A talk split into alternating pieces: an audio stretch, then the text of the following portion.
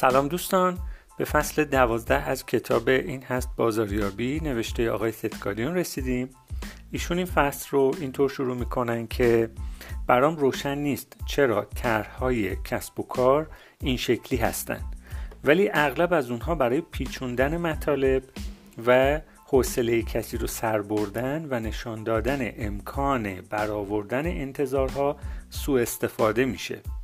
اگر بخوام حقیقت یک کسب و کار و مقصدش رو بدونم ترجیح میدم سند مفیدتری ببینم. بنابراین طرح کسب و کار مدرن خودم رو به پنج بخش تقسیم می‌کنم. آقای ست گادین عنوان این فصل رو گذاشتن طرح کسب و کار بهتر و همونطور که براتون خوندم معتقدن که business plan به اون شکلی که متداول شده چندان کاربردی و جالب نیست و پنج سوال اساسی رو مطرح کردن یا پنج موضوع مهمی رو عنوان می‌کنن که میشه بر اساس اونها یک business plan واقعی و کاربردی طراحی کرد. و اگر مثلا در فاز تأسیس و راه اندازی یک کسب و کار هستیم می‌تونه خیلی به ما کمک کنه تا مسیر روشنتری رو برای کسب و کارمون تصویر بکنیم. در ادامه به این پنج موضوع مفصل می‌پردازیم.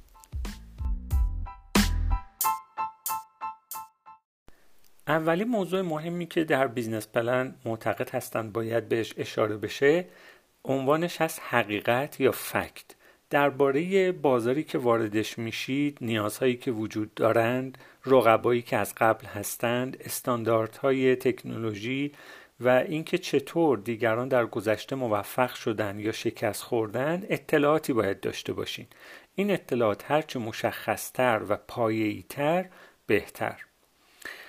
نکته این بخش اینه که مطمئن بشید نگاهی که به اطرافتون دارید به بازار دارید واضح و روشنه و یک سری فرضهای واقعی رو به عنوان پیشفرض خودتون در طراحی و راه اندازی business تونستید پیدا بکنید.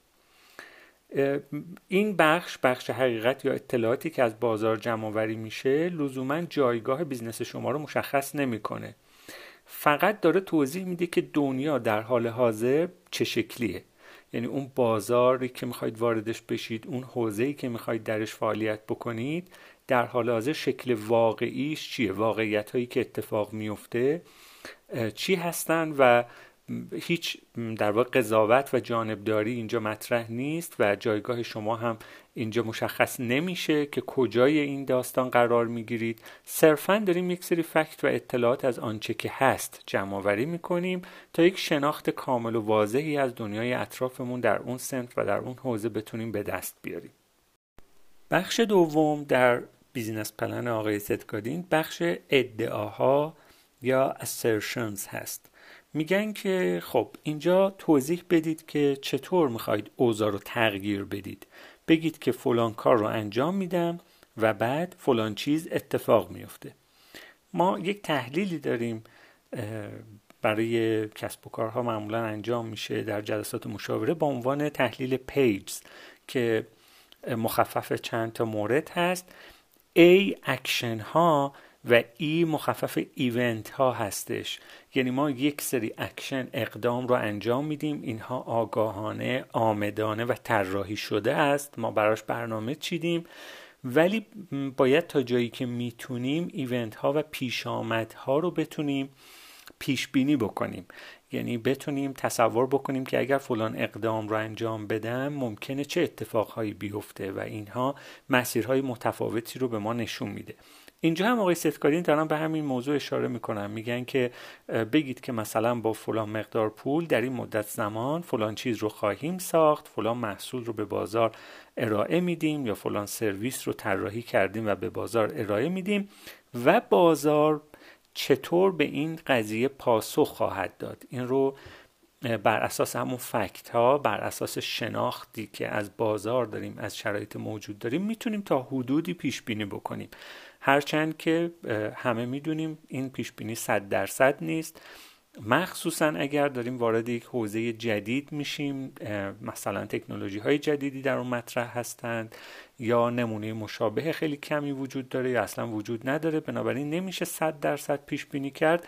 ولی تا جایی که اطلاعاتمون اجازه میده و البته بریم دنبالش تا جایی که می‌تونیم یک سری اطلاعات جمع بکنیم و بتونیم حداقل در این مقیاس محدود یک پیش بینی هایی رو انجام بدیم. خب میگن که یه سوال اساسی رو باید اینجا از خودتون بپرسید. اون اینه که انتظار دارم با ورودم چه چیزی اتفاق بیفته. اون اتفاقی که تا امروز نیفتاده و با ورود business ما با ورود محصول و سرویس ما قراره اتفاق بیفته چیه؟ این قسمت قلب business plan مدرن هست به عقیده آقای ست گادین میگه تنها دلیل راه اندازی یک پروژه ایجاد تغییر و بهتر کردن یک سری چیزها یک سری مواردی هست که قبلا نبوده قبلا به اون کیفیت نبوده به اون صورت نبوده. و اینجا شما باید بدونید که دقیقا می‌خواید چه تغییری رو ایجاد بکنید. باعث و بانی کدام تغییر در حوزه و سنفی بشید که دارید واردش میشید. بخش سوم عنوانش هست گزینه ها یا آلترنتیو ها میگن بخش ادعاها قطعا دقیق نیست و می‌دونیم که پیش بینی هامون با احتمال زیاد اونطور که پیش بینی شده اتفاق نخواهد افتاد. بنابراین آیا گزینه ای برای این موارد دارید؟ اینکه مثلا اگر فلان اتفاق بیفته من چی کار می‌کنم؟ یا اگر فلان اتفاقی که پیش بینی کرده بودم نیفته اقدام بعدیم چیه؟ منظورشون همون plan B یه میگه یعنی خودتون و تیمتون محصولتون سرویستون چقدر انعطاف پذیره. اگر ادعاهاتون به نتیجه نرسه آیا همه چی تموم شده؟ یا اصطلاحا یک plan B وجود داره در برابر اقداماتی که اونطوری که می‌خواید پیش نمیره. بخش چهارم افراد یا people هستند. میگن که چه کسی در گروهتون هست؟ تیمتون رو چه کسانی تشکیل میدن؟ و برنامه دارید چه کسانی رو جذب تیمتون بکنید؟ که خب اینجا میگن مشخصا منظور من رزومه نیست بلکه نگرش ها توانایی ها و سابقه اونها در تحویل درست کاره. خب اینجا اشاره کنم داخل پرانتز که چند سالی هست که شرکت های حتی خیلی بزرگ و مطرح در استخدام افراد جدید دیگه چندان به مهارت ها اهمیت قائل نیستند. هرچند که خب مهارت و تخصص خیلی مهمه اما اولویت اولشون نیست. اولویت ها یکم جابجا شده. اگر قبلا مثلا مهارت و تخصص اولویت یک دو بود و سابقه فعالیت اولویت سه الان اولویت اول نگرش هست. اینکه کسی چقدر قابلیت یادگیری داره ذهنیت یادگیرنده داره.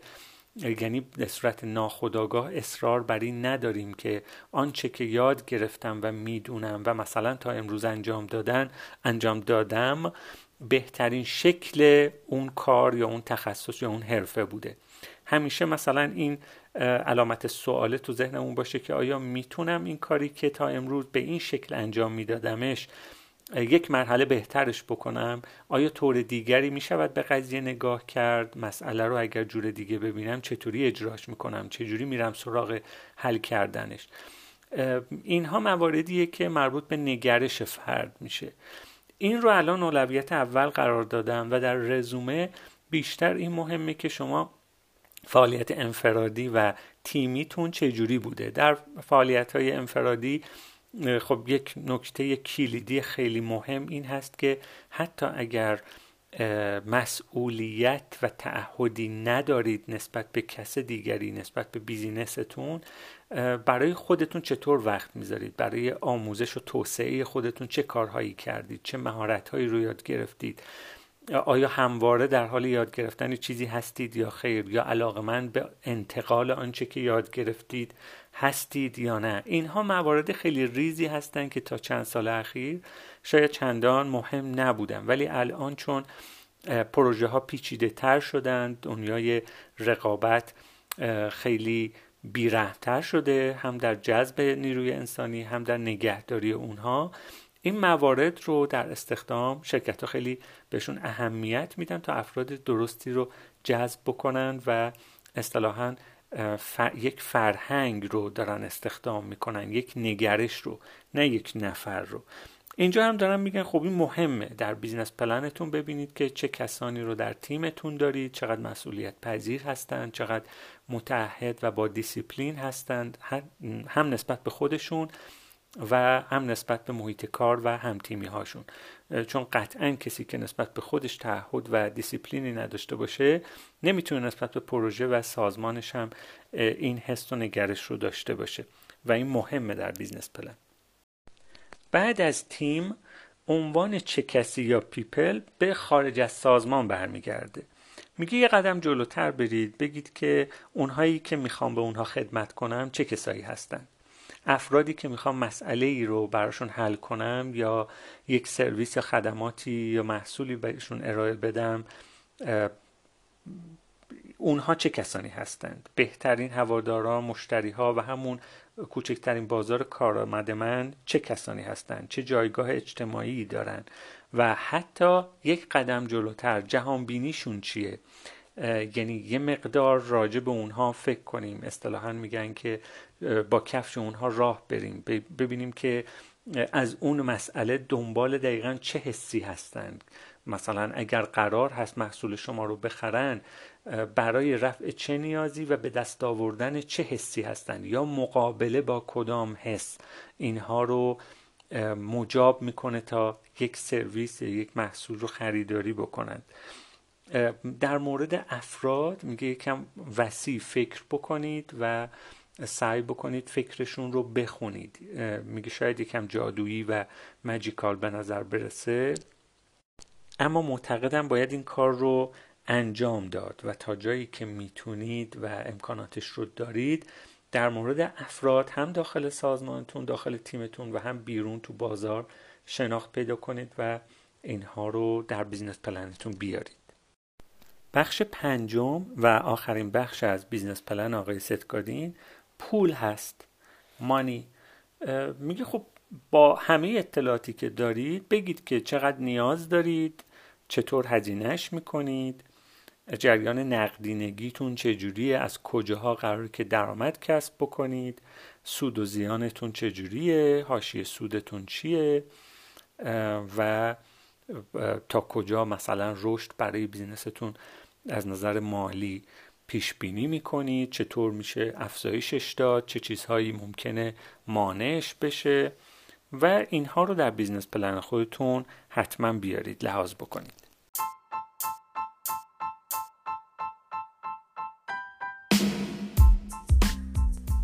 فصل 13 این کتاب در مورد نشان شناسی و نماد هاست سمبل ها اصطلاحا. و دارن توضیح میدن که چقدر این سمبل ها مهم هستند در business. میگن که ما با سمبل ها ارتباط برقرار می‌کنیم با نمادها.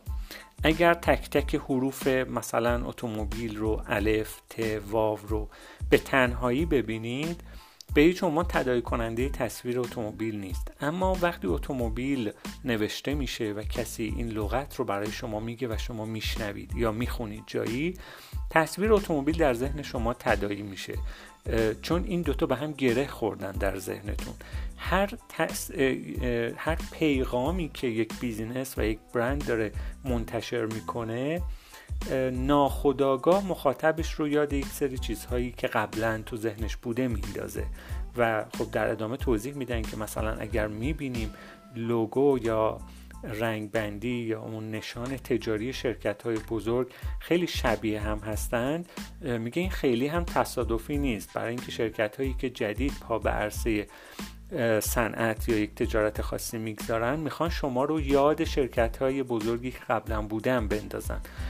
مثلا لوگوشون یه مقدار شبیه اونهاست رنگ بندیشون شبیه اونهاست.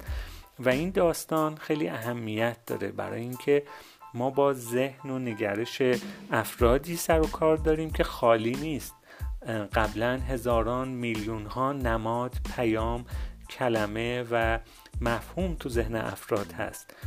پس ما می‌خوایم ارتباطی که برقرار می‌کنیم به کدام یک از اون ذهنیت های موجود وصل بشیم.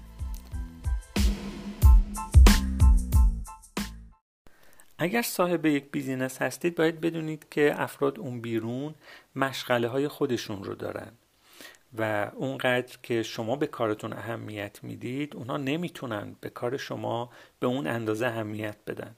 به اندازه شما به روز نیستند اطلاعات کافی و کاملی در اون حوزه شاید ندارند. یا از دورنما و vision آنچه که اتفاق خواهد افتاد توسط محصول یا سرویس شما آگاه نیستند و زمانش رو ندارن که بخوان تجزیه و تحلیل بکنن چون شما تنها business ی نیستید که این پیغام رو دارید براشون صادر می‌کنید. ما روزانه هزاران پیغام دریافت می‌کنیم. و تنها چیزی که مهم لابلای این پیغام ها اینه که آیا این business این محصول این سرویس به درد من می‌خوره؟ این همونی هست که دنبالش هستم یا نه؟ و این در کسری از ثانیه اغلب اتفاق میفته و اینجا اهمیت نمادها خیلی خودش رو نشون میده. برای اینکه خیلی قوی تر از کلمه ها و نوشته ها و گفتارها می‌تونن عمل بکنن. چون بسری هستند و ما اینها رو خیلی سریع می‌تونیم جذب و تجزیه تحلیل بکنیم.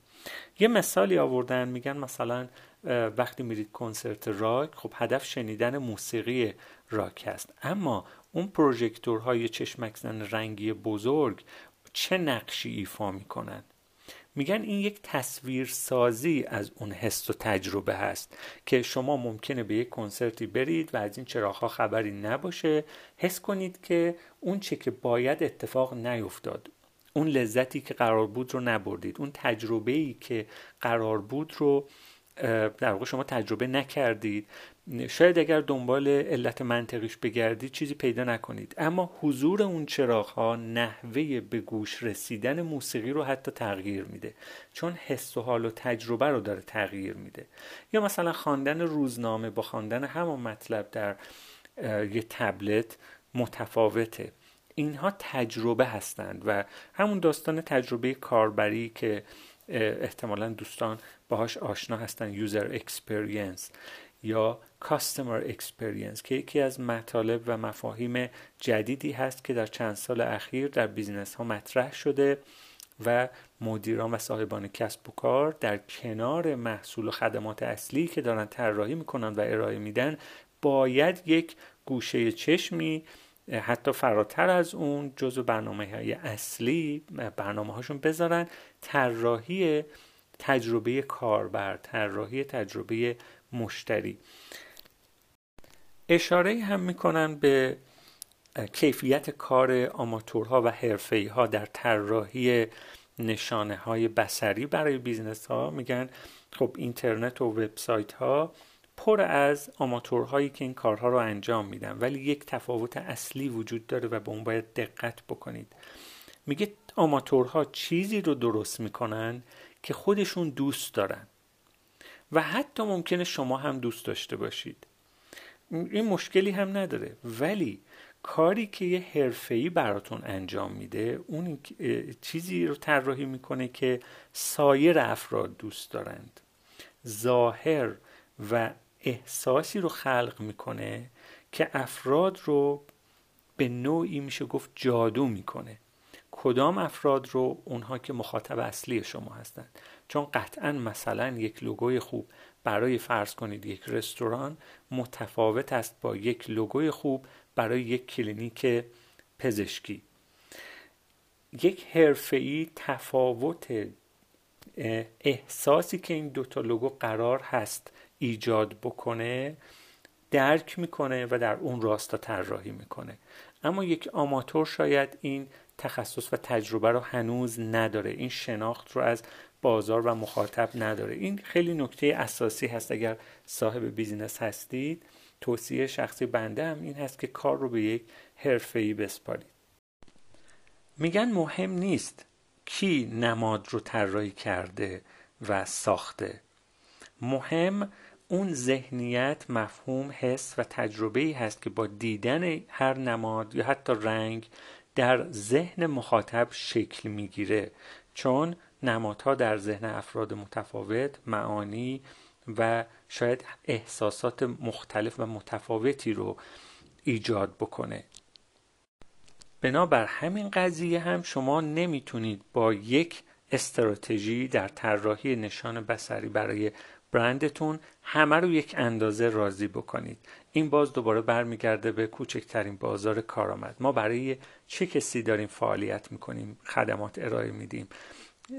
کدام قسمت از بازار مشتری اصلی ما هستند؟ حتی نمادمون رو باید برای اونها طراحی بکنیم. پیغام تبلیغاتیمون رو برای اونها باید طراحی بکنیم. رنگ بندی تجربه مشتریمون رو برای اونها باید طراحی بکنیم. مثلا میگن که شما در سیلیکون ولی اگر شوشرت یا تیشرت بپوشید نماد یک جایگاه اجتماعیه. یعنی سر موقع شلوغه که برای خرید و تست لباس های متنوع و مختلف وقت ندارم.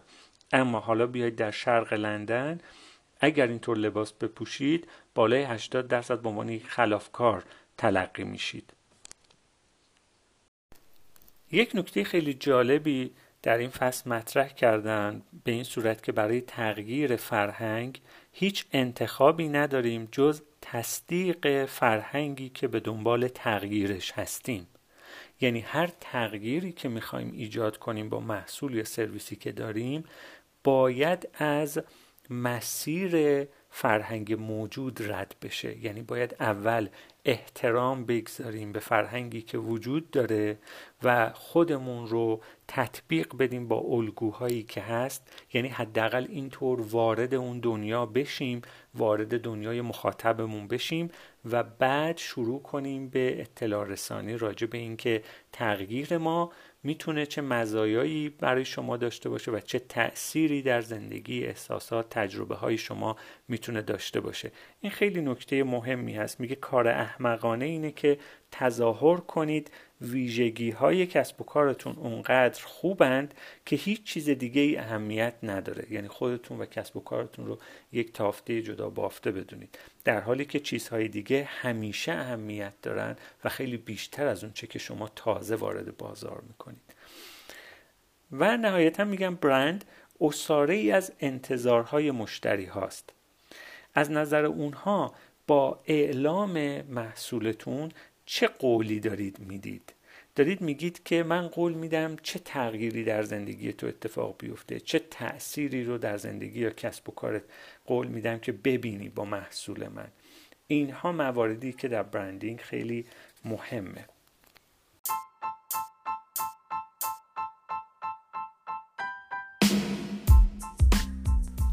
فصل 14 عنوانش هست با افراد متفاوت.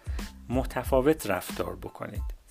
در اوایل فصل توضیح میدن که ما دو گروه اصلی از مشتری ها داریم که نباید ازشون قافل شد. یک گروه رو عنوانش رو گذاشتن نوگراها اونهایی که دنبال چیزهای جدید هستند. یعنی خودشون جستجو می‌کنند و اصلا علاقهشون اینه که محصولات جدید رو تست بکنند و این ریسک رو هم میپذیرن و حتی دوست دارن هیجان این که همیشه با چیزهای جدیدی درگیر باشن رو دوست دارن. این حس خوبی بهشون میده. در مقابل افرادی هستند که به این راحتی تمایلی به تغییر انتخاب هاشون ندارن. میگه خوبه که به عنوان یک بیزنسمن و صاحب کسب و کار این دو گروه از افراد رو بشناسید و وقتی تازه دارید وارد بازار میشید و بلند مدت هم فکر می‌کنید برای این دو گروه برنامه های متفاوتی داشته باشید. تاکید می‌کنن آقای ستکادین که همیشه باید میل به دانستن داشته باشید به عنوان یک صاحب کسب و کار.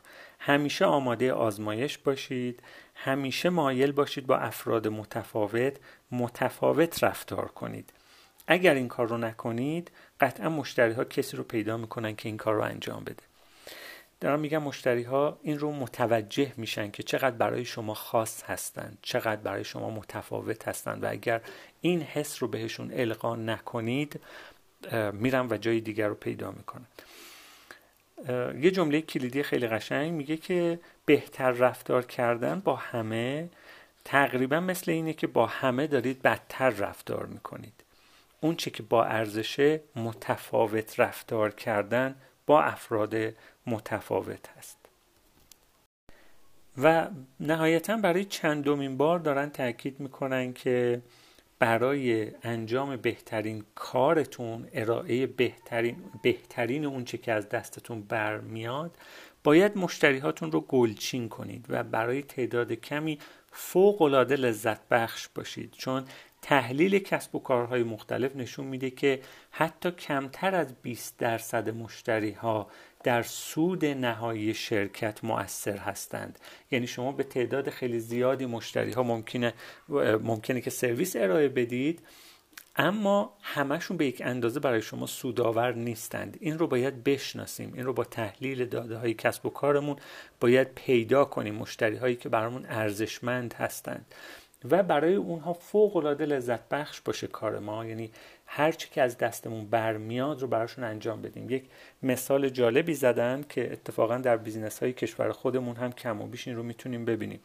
میگن که خب شما این کارها رو انجام می‌دید حتی این تحلیل ها انجام میشه ولی چطور می‌خواید این ارزش گذاری برای مشتری هاتون رو اجراییش بکنید؟ چطور می‌خواید نشون بدید که بهتون اهمیت میدیم؟ در حالی که دوم پایه ترین و کم دست مزترین کارمند مؤسستون که منشی شرکت هست داره تلفن هاشون رو جواب میده. در حالی که برای یک همچین مشتری هایی که گلچین شدن و می‌دونید که جزو مشتری های اصلی و اساسی مجموعه شما هستند اگر لازم باشه باید لباستون رو بپوشید سوار ماشینتون بشید تا اون سر شهر رانندگی بکنید و رو در رو در مورد مشکلش باش صحبت بکنید. این می شود رفتار متفاوت با مشتری های متفاوت.